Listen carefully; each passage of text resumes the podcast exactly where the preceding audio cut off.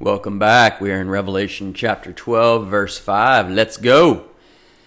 It says in verse 5 She bore a male child who was to rule all nations with a rod of iron, and her child was caught up to God and his throne. Then the woman fled into the wilderness where she has a place prepared by God, that they should feed her there 1,260 days. Okay. So, verse 5. She bore a male child. She refers to the woman, which refers to Israel.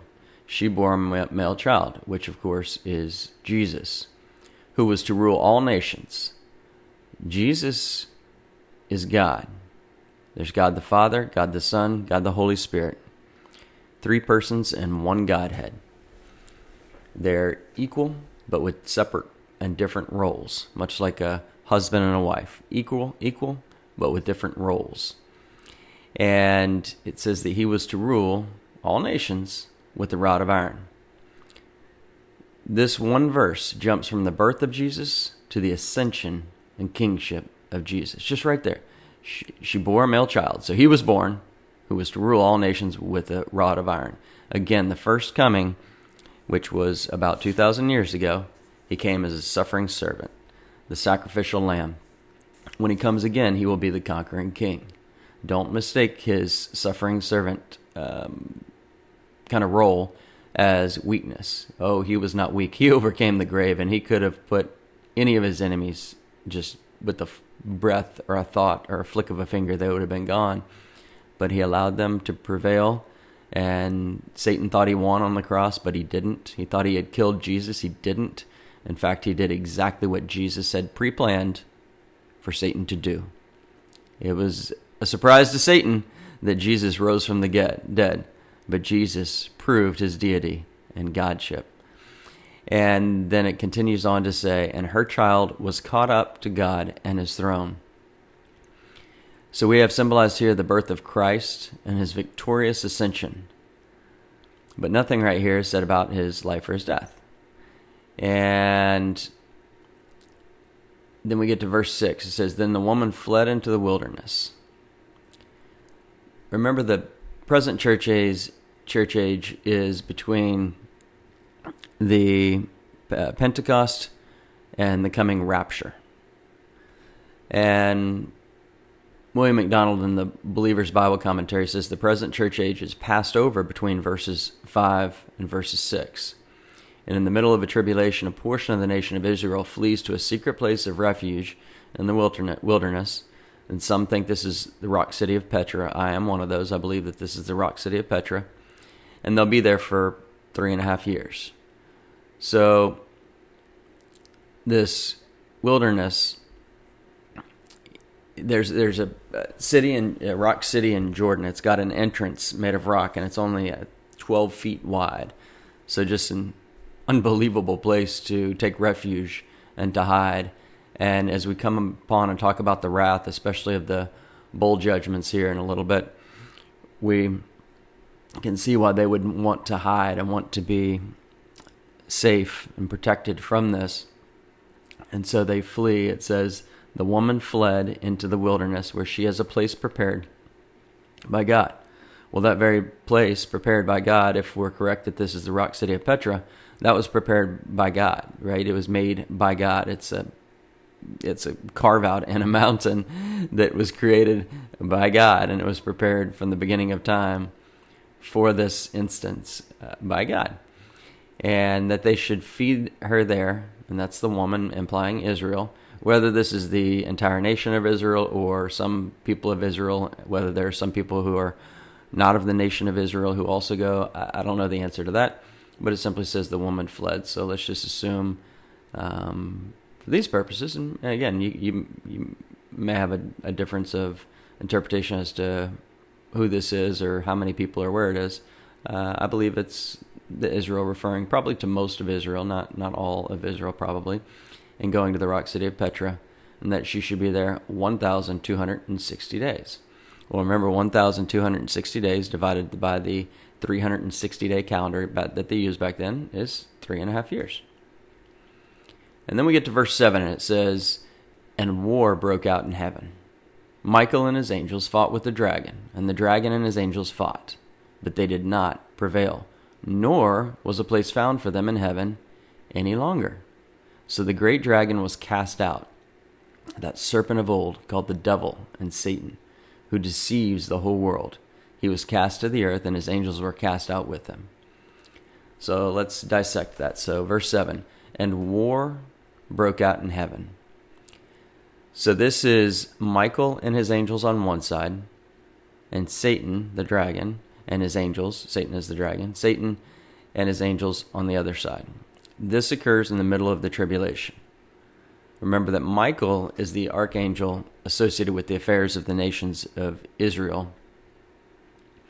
And we, we can look to Daniel 12:1. It says, At that time Michael shall stand up, the great prince who stands watch over the sons of your people.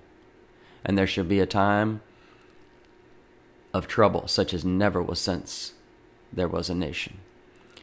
So a third of the angels fell to the uh, from heaven to the earth, and they abode in the atmospheric heaven, and they're demons. We know that Satan has access to heaven because of Job, right? And we know that he has access to earth because of all the sin and the temptation on earth.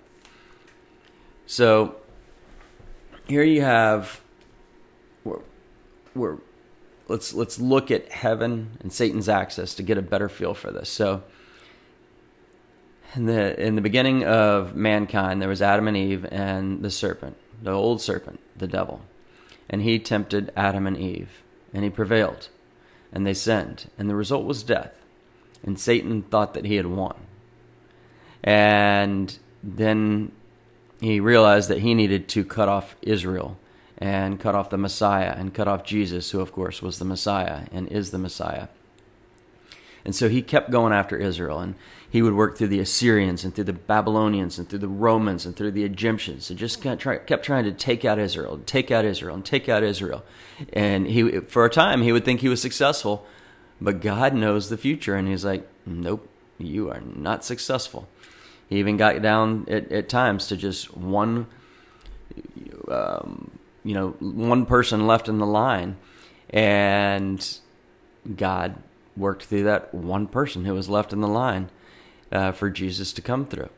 And Satan kept thinking he was he was going to prevail, and he worked through King Herod to kill all the babies, and he thought he was going to get the Messiah, and he didn't. And then he got G- uh, Jesus on the cross. But let me step back before we go there.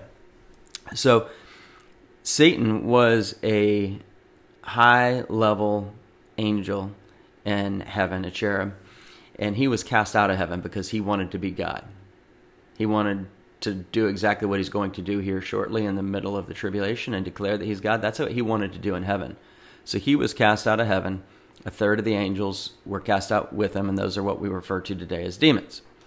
Now we know from Job that Satan still has access to heaven because in Job he was, you know, devil was walking to and fro. He can't be in one place at one time, and he was talking to G, uh, God, and God was saying, "Here's what you can do. You can uh, test him, you can tempt him, but you cannot kill him. That was his specific um, limitation that we're, we're told about. There may have been others, but that was a specific limitation, uh, probably the only one uh, that he imposed on that particular situation. And then we fast forward to the death on the cross, and Satan's like, Yes, I killed the Messiah. I killed Jesus. This is awesome. I'm the ruler, doing his little party dance, his little end zone dance. And then three days later, Jesus rose from the death, and Satan's like, huh? And then he ascended into heaven shortly thereafter. And Satan's like, what? what, what? Um, hmm, I thought I won. And then he kept trying to take out Israel. And Israel ceased to exist as a nation, came back into existence as a nation in 1948. And Satan's like, man, what is going on? And God's like, I got you, dude. I am in control. I know the future. I have plans. And so here there's going to be a so Satan continues to have access to heaven, and that's apparent because we see those in that in this verse here. And now this there's going to be a battle in heaven in the middle of the tribulation, Michael and his angels versus uh, Satan and, and the demons, his angel, the, the demonic angels. And of course, God is in control, and God gives Michael these powers and the other angels these powers, and they defeat Satan and now they're about to lose all access to heaven. They'll never be able to enter and to, to talk to God uh, again, not like they're praying to God or doing what we want to do. They're trying to accuse God and they're trying to tell God, they're like, hey, do you see Jason down there? Do you see Barbara? Do you see Johnny and Jackie and Fred? Look at what they're doing. They say they love you and they don't. How, how could you love them? And God's like, all I see is Jesus when I look at them because they have accepted Jesus and my Holy Spirit lives inside of them. So that's the framework here. And that pretty much took up all of our time to set that up. But I hope that really gives you a framework for kind of history up to the present, up to the future for this uh, battle in heaven that's going to occur when Satan and his demons will lose complete access to heaven from that point forward. And Michael is the guardian of angels pe- people. Read a couple verses on that. Daniel 10:13, but the prince of the kingdom of Persia withstood me 21 days and behold Michael, one of the chief princes, came to help me. And we see in Jude 1 9, yet Michael, the arch- archangel, in contending with the devil, when he disputed about the body of Moses, dared not bring against him a reviling accusation, but said, The Lord rebuke you. And it says, They fought with the dragon, and the dragon and his angels fought, but they did not prevail, nor is a place found for them in, in heaven any longer. So they lost complete access to heaven. This is not in the past. This is looking forward in the future. This is a mid tribulation event yet to come. Remember, the tribulation has not come, the rapture has not come yet. So it'll be the rapture followed by the tribulation. In the middle of the tribulation, um, which is three and a half years, it'll usher in the second three and a half year period known as three and a half, uh, the Great Tribulation, and in that middle of the tribulation, the uh, devil and angel uh, demons will no longer have access to heaven. And I'll finish in verse 9. So the great dragon was cast out. We just talked about all of that. That serpent of old called the devil and Satan. So he's got several names the serpent of old, devil, Satan. What those mean? It means he's a deceiver, he's a liar, he's a murderer, He's hateful. He has no love in him. All he wants to do is destroy you. He wants to take you down with him. Don't let him. And says, who deceives the whole world. And yes, he's deceived the whole world. Why, how do we know that? Because every single person is a sinner. Not only were they born a sinner, that innate sin, but they're also sinning very well on their own. You and I sin all the time. Almost certainly every single day, and almost certainly multiple times a day. But if you trust in Jesus, then your sins are covered and God considers you holy. And it says he was cast to earth and his angels were cast out with him. That'll wrap us up for today. Lord, help us to understand the power of Satan, that he wants to overcome us, he wants to overpower us. He wants to destroy us. He wants to take us to the awful place of hell, of the lake of fire with him, Lord.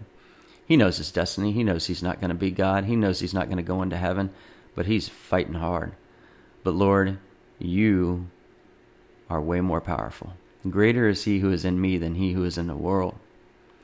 You are the overcomer. You overcame death. You conquered death. You rose from death. You ascended into heaven. Because we believe in you, we are born again, born of eternal life. Help us to understand these truths, to dissect them, to pray about them, to talk to you about them, to read the Bible, and to trust you, and to show that in our lives today, Lord. Amen. Thank you so much for listening to Daily Verse by Verse. We want you to be prepared in season and out of season to study the whole counsel of God so that you can share with people who Jesus is through your actions, so that you have the right to tell them who Jesus is, so that they can come to know Jesus or come to know Jesus better. We strongly encourage you to share this message, this podcast, on your social media Facebook, Instagram, message, email someone who you think could benefit from it. It's an easy way for you to go out and witness to the world just by sharing this podcast. We hope you'll join us tomorrow. Have a wonderful day.